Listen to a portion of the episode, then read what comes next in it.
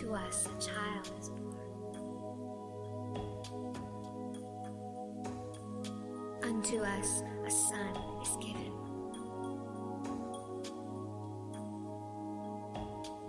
And the government shall be upon his shoulder. His name shall be called Wonderful Counselor, the Mighty God, Everlasting Father, the Prince of Peace.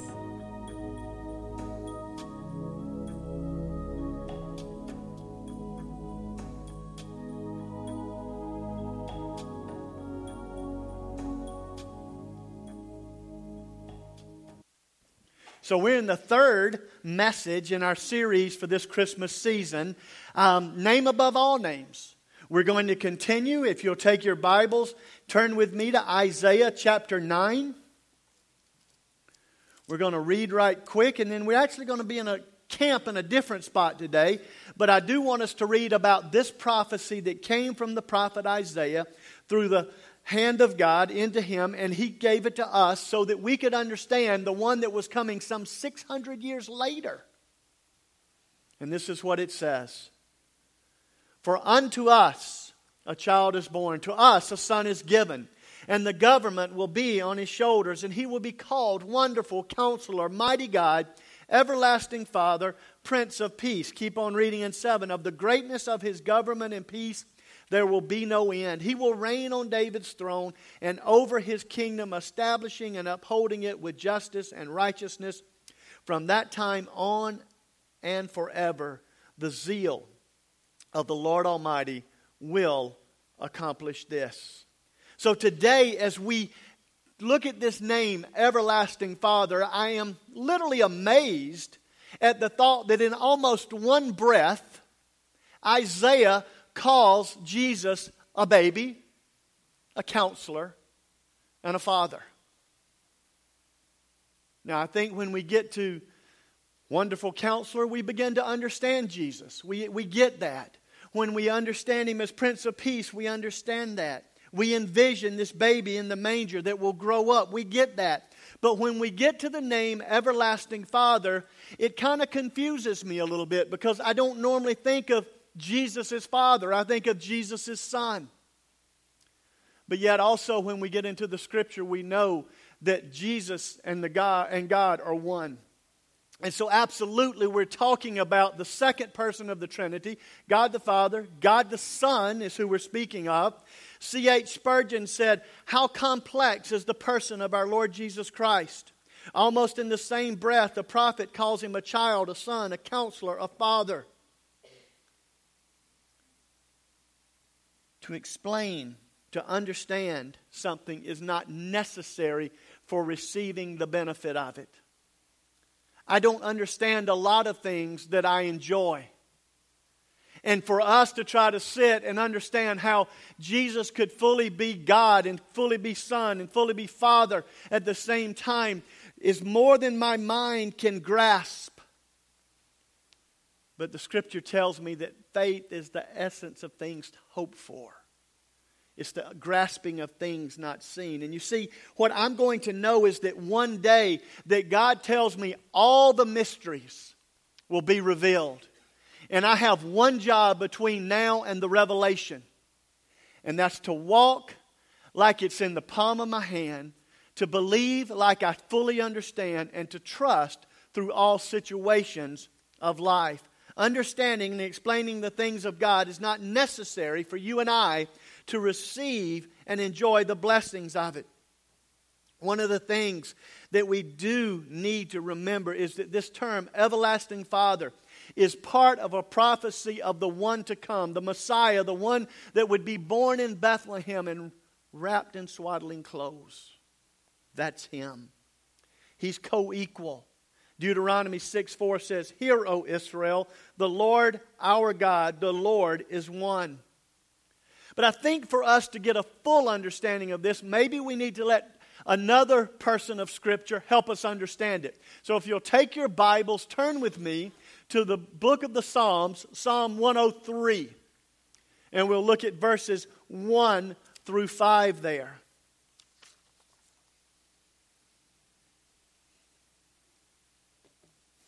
Psalm 103, verses 1 through 5. Listen as I read these inspired words. It says, Praise the Lord, my soul, and all my inmost being, praise his holy name.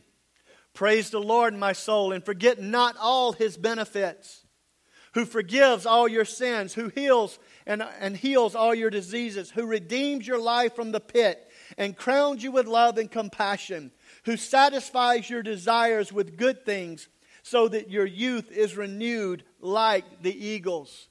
David, here, as he's writing these words to us, is helping us to see who this everlasting Father, this wonderful counselor, this mighty God, who he really is, and how he wants to step into our lives no matter where we are. David begins his psalm with one simple thing. He says, Jesus satisfies the needs of humanity. Now, this is a rainy day, and when many of you, when you walk out of here today on this rainy day, are going to hold an umbrella over your head to cover you from the rain. Well, I want you to understand this statement as the umbrella statement to all those other things that we just read. The umbrella is that everlasting Father, mighty God, Prince of Peace, He is, this is the umbrella. He has benefits. And David says, don't forget all the benefits that he brings to you. And then in those other verses, he begins to spell them out so that we can actually reach on the table, put it in our hand, stick it in our pocket, and start walking and living life. He says, Think about him, praise him. Have you ever thought about there's not really much that you can bring to God? I mean, God already has it all. If you say, God needs my money, no, God doesn't need my money. God needs you to give it in recognition of all that He's done for you, but He doesn't need it because He created everything. And you say, well, should I bring God my service? No, He has, the scripture says, a host of angels at His disposal that at any moment He could speak and they would go take care of it. But God allows us to step in. And David says, What I want you to do when you begin this process is praise the Lord, my soul, and all the way inside to the depths, to the very being of who you are. Praise the Lord.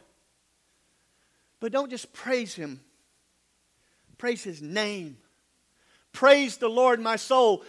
Praise His name. Praise Him for the benefits. Could you this morning stand up and say, Here's a benefit, and I'm going to give God the praise? Off to the side in your notes, write it down. I praise God this morning because. That's a benefit. And it comes through a relationship. And had we not had the benefit of the wonderful counselor, the mighty God, the everlasting Father, the Prince of Peace, we would not get to enjoy the benefits that David's writing to us about. I can't bring him money that he doesn't have that I that he already has it all of. I'm sorry. I can't bring him service because the angels will serve him. I can't bring him might because he's the mighty God. But David teaches us something here. He says that you can bring him adoration. You can bring him praise. It says that God inhabits, God enjoys God gets excited over the praise of his people. And you know, that's something that he gave uniquely to humanity. He gave us the ability to comprehend, to understand. And David says, I want you to use what God gave you. I want you to praise him. I want you to understand that he is the one who satisfies the needs of your life. And then, after he says this is what he does, he satisfies, he begins to explain it. So let's keep reading. Praise the Lord, my soul, all my inmost being. Praise his holy name. Praise the Lord, my soul. Forget not his benefits. And here's benefit number one He forgives all of your sin. Your iniquity is the word there that some of the versions use. And I want you to understand that word in the Hebrew. It's not, praise the Lord, O my soul, who forgives all my mistakes. No. If all we did was have mistakes, we would not need a redeemer. That word iniquity, that word sin there means at the greatest point of your perversity, at the greatest moment of your moral bankruptness. It means that moment that you are at the bottom. What is the old saying? You're lower than a snake's belly? That's where it's talking about. It means that you're at the bottom reaching up, and your reaching up doesn't even get you anywhere close to out of the hole of sin. And he says that Jesus, the wonderful counselor, the mighty God, the everlasting Father, the Prince of Peace, he came down to your level and he redeemed you so that he could forgive you of your sin. But not just forgive you, but he could restore you into right standing, right relationship with God the Father. That sin put you in prison. So, if you will, as you read that, who forgives all our sin, I want everybody just to do this right here. Just do it. Do you know what you're holding on to? Somewhat. I'm not holding on to calendars. You can. I'm holding on to prison bars. I'm holding on to prison bars because my sin. Now I want to do this. Sorry. Uh, I'm holding on to prison bars because I am in jail and I cannot get out and I can shake them and I can pull on them and I can kick them and I can do whatever, but I am there.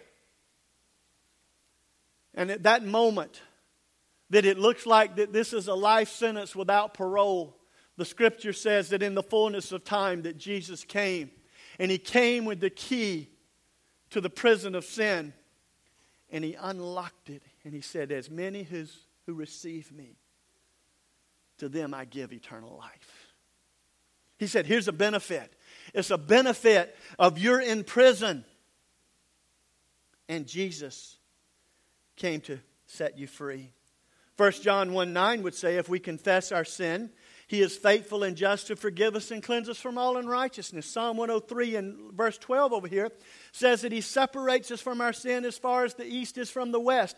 He, it's the idea of not only does He say, You're forgiven, but He is walking me away from it every single moment. He gets me so far from my sin that, that I have to look and go, Wow, I can't believe that was me. And pretty soon, then I even have to step on up on a ladder and look even further and go, wow, it is way back there. God, you have, what a difference you've made in my life. You changed me. In the Old Testament, the idea is the one of the scapegoat. We actually talked about this Wednesday night in class where we said on the Day of Atonement, Yom Kippur, the holy day of Israel, that the high, the high priest would walk into the Holy of Holies, but before he did, he would sacrifice a goat, and that would be the blood. And then he would put another goat. And on that goat, he would put the sins of the people. And they would walk it out into the wilderness to separate the people from their sin. Man, you got to hear me. When he says he forgives, it's not like, it's all right. No. It's like it's all right, it's over, and it is we are walking away. And listen to me, ladies and gentlemen. If you have ever been in the grip, the grasp, the throes of sin, and you have felt that sweet release that comes when you know you have bore your soul to the Father and said, For through the blood of Christ, forgive me. And the peace, the Prince of Peace, steps into your life. An amazing, an amazing feeling. He says this Praise the Lord, my soul, and forget not all his benefits. Benefit number one, he forgives your sin. The second part of that one is, and he heals all of your diseases. You know the passage of Scripture that says, By his stripes we are healed? Listen to me. That is not talking in that moment about physical healing. It is talking about being healed in your soul. Bless the Lord, oh my soul. The one that was sick, the one that was contaminated, infected by sin. By his stripes, when he went to that cross, you were healed. You were forgiven of sin. You were restored into relationship with God the Father through the blood of the Son. So forget not his benefit. You were healed. Your sin infected soul was healed. But he also, in Scripture, when we talk about healing, it says, and he heals all your diseases. It does speak of, he physically heals you.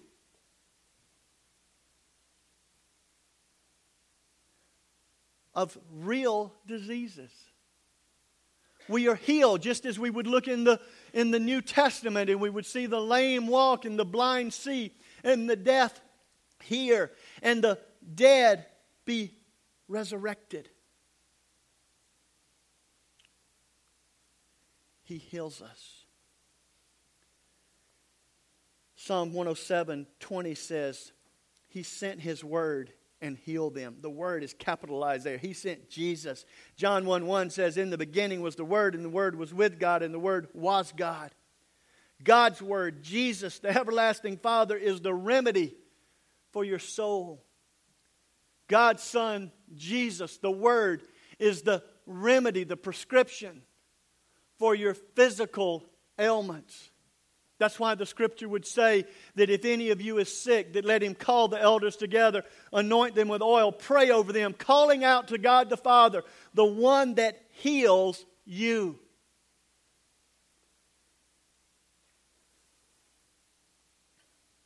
I'm more convinced that in our church setting, that we need to circle each other and begin to pray over each other, placing hands on them, symbolic of the fact that we're uniting through that blood that was shed on the cross, the one that heals. We're praying for one another. God, heal their body.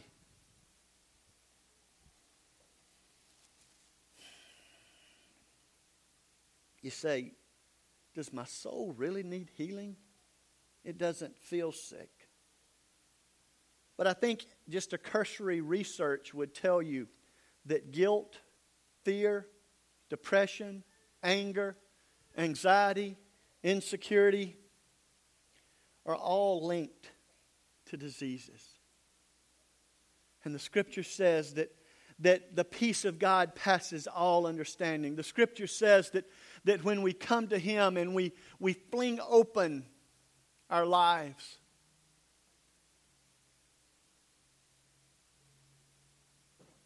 that He is the solid rock on which we can stand. And I love when it says, in all other ground, what's the song say? All other ground is sinking sand. But on Christ the solid rock I stand.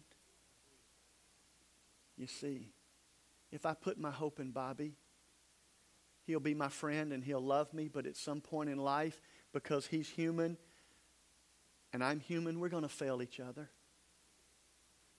In your marriage, you're going to fail each other at some point.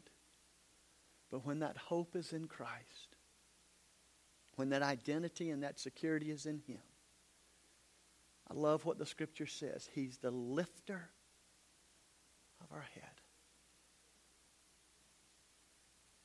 Satan is an accuser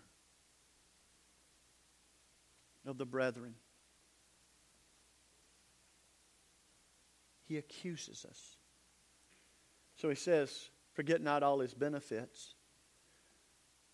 He forgives our sin. He heals our soul. So you, you see what I, seems to me that David's doing? Is he's taking us on a tour of redemption. And his first stop is in the prison. Right? And we've got our hands on the bars and we can't get out. And then he comes and he, Jesus comes and he unlocks the door. And you've all seen the wonderful movie scene where the gate goes back and the, and the person steps out and they, they're free, but they don't know what to do. And so the wonderful and amazing tour guide, the everlasting Father, takes us by the hand because he just took us out of the prison. Now he's going to walk us over to the hospital, right? Because he's going to heal our soul. He's going to heal us. But keep going. Forget not all his benefits, who forgives our sin, who heals us, who redeems your life from the pit. I love that word redeem.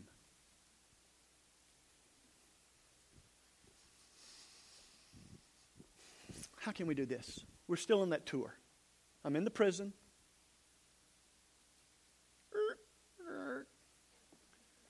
What do I do now? Follow me. I'm going to take you to the hospital. And I'm going to get an, an IV of restoration. And I'm going to get out of the hospital. But I'm still walking and I'm going to be thinking, man, you know what? I sold my life for this. I sold my family for this. I sold this. I sold that. And it says he redeems it. So in my mind, the next stop is the prison, the hospital. We got to go to the pawn shop.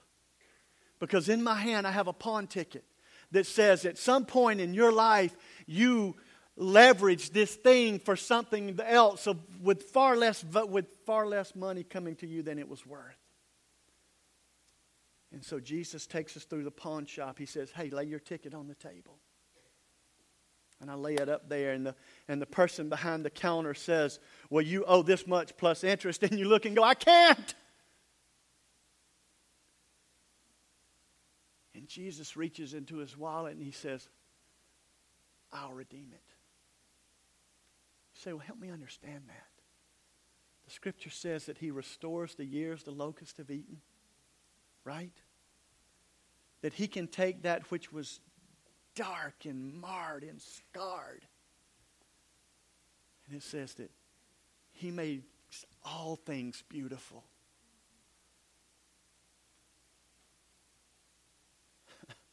he redeems our lives from destruction. Sin made us a pauper. Corinthians, 2 Corinthians 8 9 says, You know the grace of our Lord Jesus Christ, that though he was rich, yet for your sakes he became poor, that you through his poverty might become rich.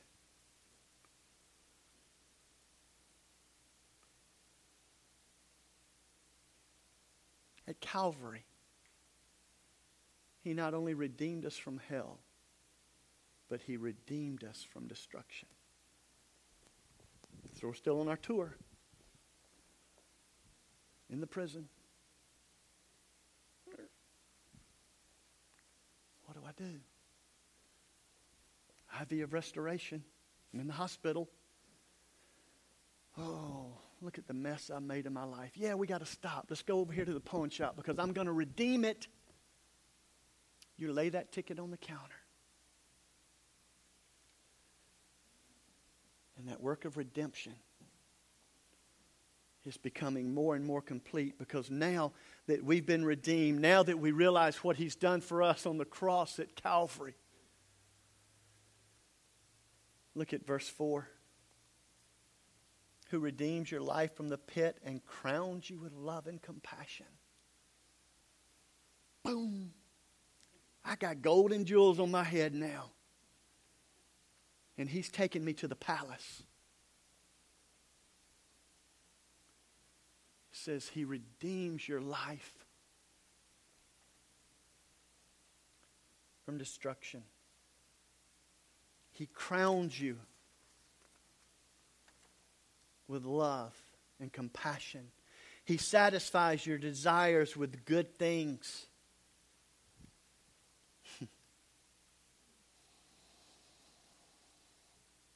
Matthew 7 11 says, If you then, being evil, know how to give good gifts to your children, how much more will your Father who is in heaven give good things to those who ask him?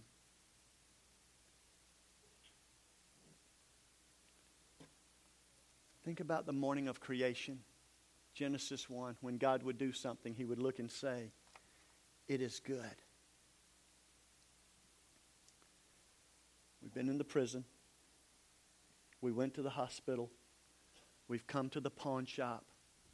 We're sitting in the throne room and we're beginning to live this God life, and He's in us, and He's building us, He's renewing us, He's using us for His glory. We're trusting Him, and as we trust Him a little, we begin to trust Him more. And when we trust Him more, now we're beginning to age. And sometimes after that, we look and go, Do I still have worth? Do I still have value? God, what's an old man like me going to do? What's an old lady like me going to be? Look at it. Who satisfies your desires with good things so that your youth is renewed like the eagles. There's a lady that works with Gail. Her husband passed away when she was 57 years old. She had been pretty much a, a, a wife and mom and, and the caretaker of their home and family. And when her husband died when she was 57, she had to go to work. She went to Intouch. And now she's 78 years old. Her name is Runel. And every day, Runel opens letters and reads them from people who are writing in and saying, This is where my life is. This is where my life fell apart. This is my struggle. And Gail said that Runel, with the compassion of years and wisdom, answers each one of those letters and says that God is enough. He loves you. Many people at 78 said, I've done mine. Renelle says, I got more to do. And you see, when you have been in the prison and gone to the hospital and stopped by the pawn shop and lived in the palace, you can't help but shout it from the mountain that God is good. And when you get to that bottom, you go back and you take that redemption road and you see where he brought you from and where he delivered you to. And he said that he that worked in you, he says, I want you to be my ambassador. I want you to go into the highways and the hedges and compel them to come in so that the house is full. Listen to me. It ain't time for a pity party. It's time to look to the deliverer of my soul and remember all his benefits.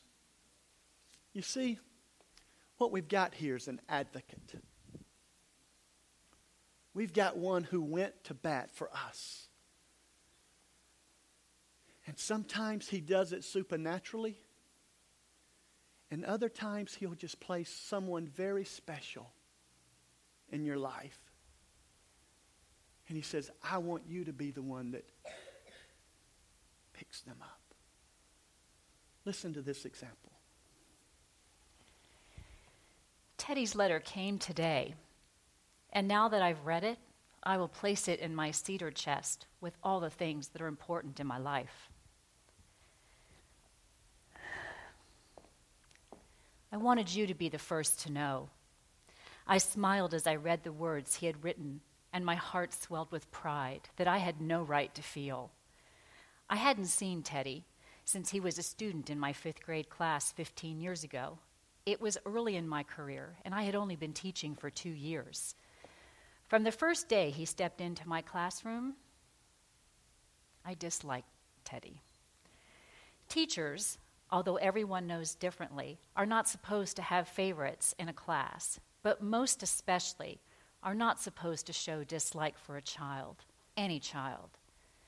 Nevertheless, every year there are one or two children that cannot help but be attracted to, for teachers are human, and it's human nature to like bright, pretty, intelligent people, whether they're 10 or 25. And sometimes, not too often, fortunately, there will be one or two students to whom the teacher just can't relate. I had thought myself quite capable of handling my personal feelings along that line until Teddy walked into my life. There wasn't a child I particularly liked that year, but Teddy was most assuredly one I disliked. He was dirty, not just occasionally, but all the time. His hair hung down low over his ears, and he actually had to hold it out of his eyes as he wrote papers in class. And that was before it was fashionable to do so. Two, he had a peculiar odor about him which I could never identify. His faults were many, and his intellect left a lot to be desired also. By the end of the first week, I knew he was hopelessly behind the others. Not only was he behind, he was just plain slow. I began to withdraw from him immediately. Any teacher will tell you that it's more of a pleasure to teach a bright child. It's definitely more rewarding for one's ego. But any teacher worth her credentials can channel work to the bright child, keeping him challenged in learning while she puts her major efforts on the slower ones. Any teacher can do this. Most teachers do it, but I didn't that year. In fact, I concentrated on my best students and let the others follow along as best they could. Ashamed as I am to admit it, I took perverse pleasure in using my red pen. And each time I came to Teddy's paper, the cross marks, and there were many, were always a little larger and a little redder than necessary. Poor work, I would write with a flourish. While I didn't actually ridicule the boy, my attitude was quite apparent to the class, for he quickly became the class goat, the outcast, the unlovable, and the unloved. He knew I didn't like him, but he didn't know why. Nor did I, then or now, why I felt such an intense dislike for him. All I know is that he was a little boy that no one cared about, and I made no effort on his behalf. The days rolled by, and we made it through the fall festival and the Thanksgiving holidays and I continued marking happily with my red pen. As the Christmas holidays approached, I knew that Teddy would never catch up in time to be promoted to the sixth grade level. He would be a repeater. To justify myself, I went to his cumulative folder from time to time. He had very low grades the first four years, but no grade failure. How he had made it, I didn't know. I closed my mind to the personal remarks. First grade. Teddy shows promise by work and attitude, but has poor home situation. Second grade. Teddy could do better. Mother terminally ill. He receives little help at home. Third grade. Teddy's a pleasant boy, helpful but too serious, slow learner. Mother passed away at the end of the year. Fourth grade, very slow but well behaved. Father shows no interest. Well, they had passed him four times, but he will certainly repeat the fifth grade. Do him good, I told myself. And then, the last day before the holiday arrived, our little tree on the reading table sported paper and popcorn chains. Many gifts were heaped underneath, waiting for the big moment.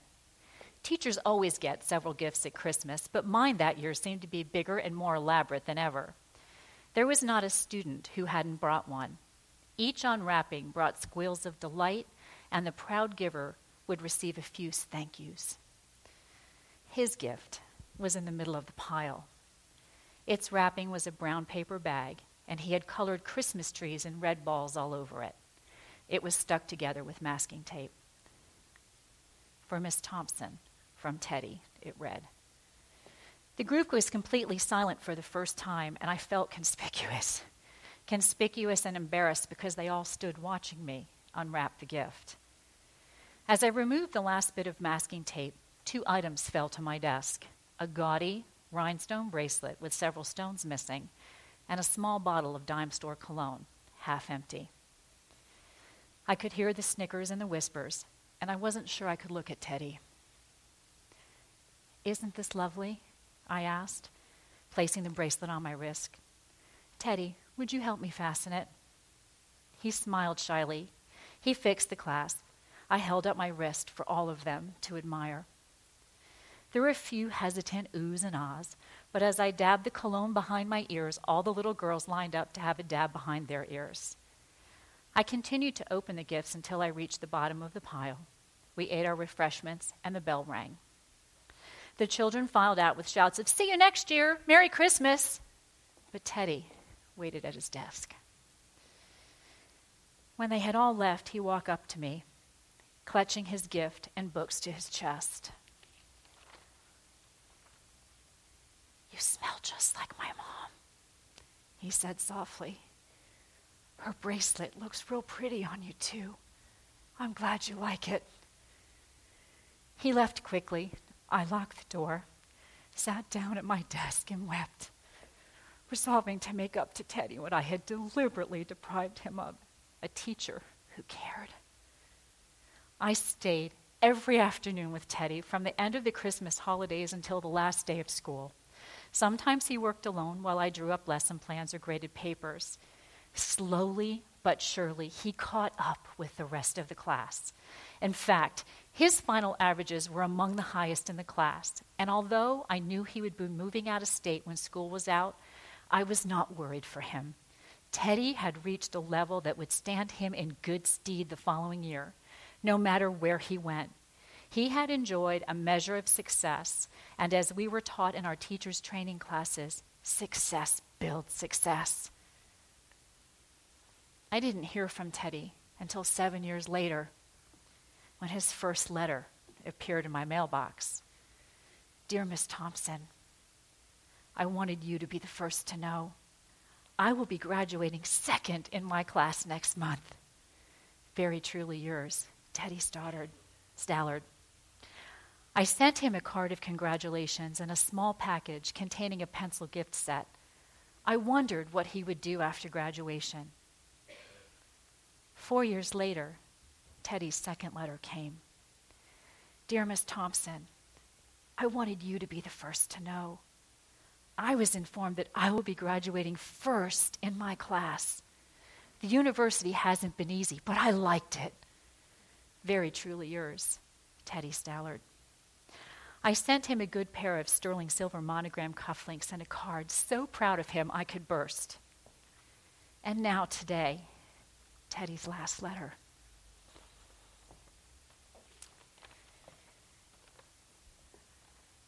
Dear Miss Thompson, I wanted you to be the first to know that as of today, I am Theodore J. Stallard, MD.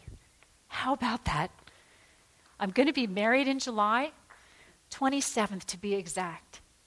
I wanted to ask if you would come and sit where my mom would sit if she were here. I will have no family there. Dad died last year. Very truly yours, Teddy Stallard.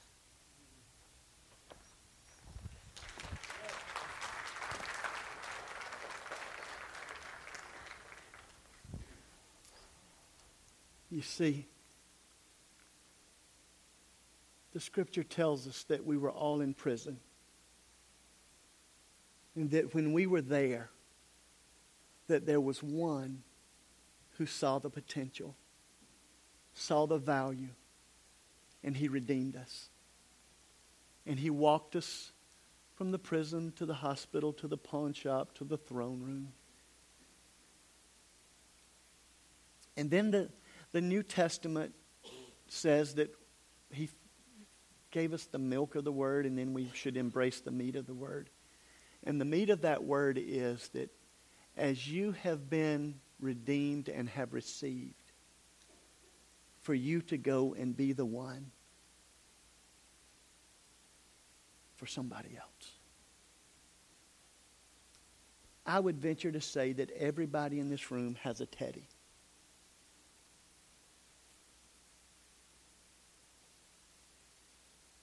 We've got a young man that has been coming to church and he had to move and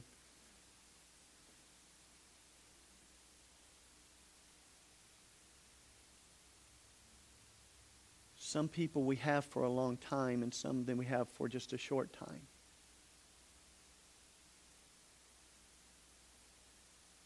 But i know this that some for a lifetime some for a season but all for a reason we need to be as the recipients of the love of the everlasting Father. We need to be the ones who give and share that love. I think it's so easy to come to church and, and say, This is what I need.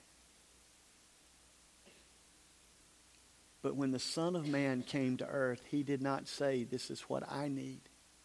In fact, the scripture says that he totally emptied himself of everything he needed to become what we needed. And then he says, again, you're my ambassador. So we need, as a church, as we're, re- as we're running headlong into 2017, we need to practice not going to church to get what I need, but going to church to be what other people need. To worship Him first and to serve, others second. What's the great commandment? To love the Lord your God, and the second's like it, to love your neighbor as yourself. Our theme for 2017 is servanthood. I love this prophecy. I love that the wonderful counselor can direct our lives. I love that mighty God can empower us to follow the directions. I love that the everlasting Father is there to hold our hand as we walk his journey. And as we'll see next week, that the Prince of Peace is there to, to calm us when the road gets bumpy.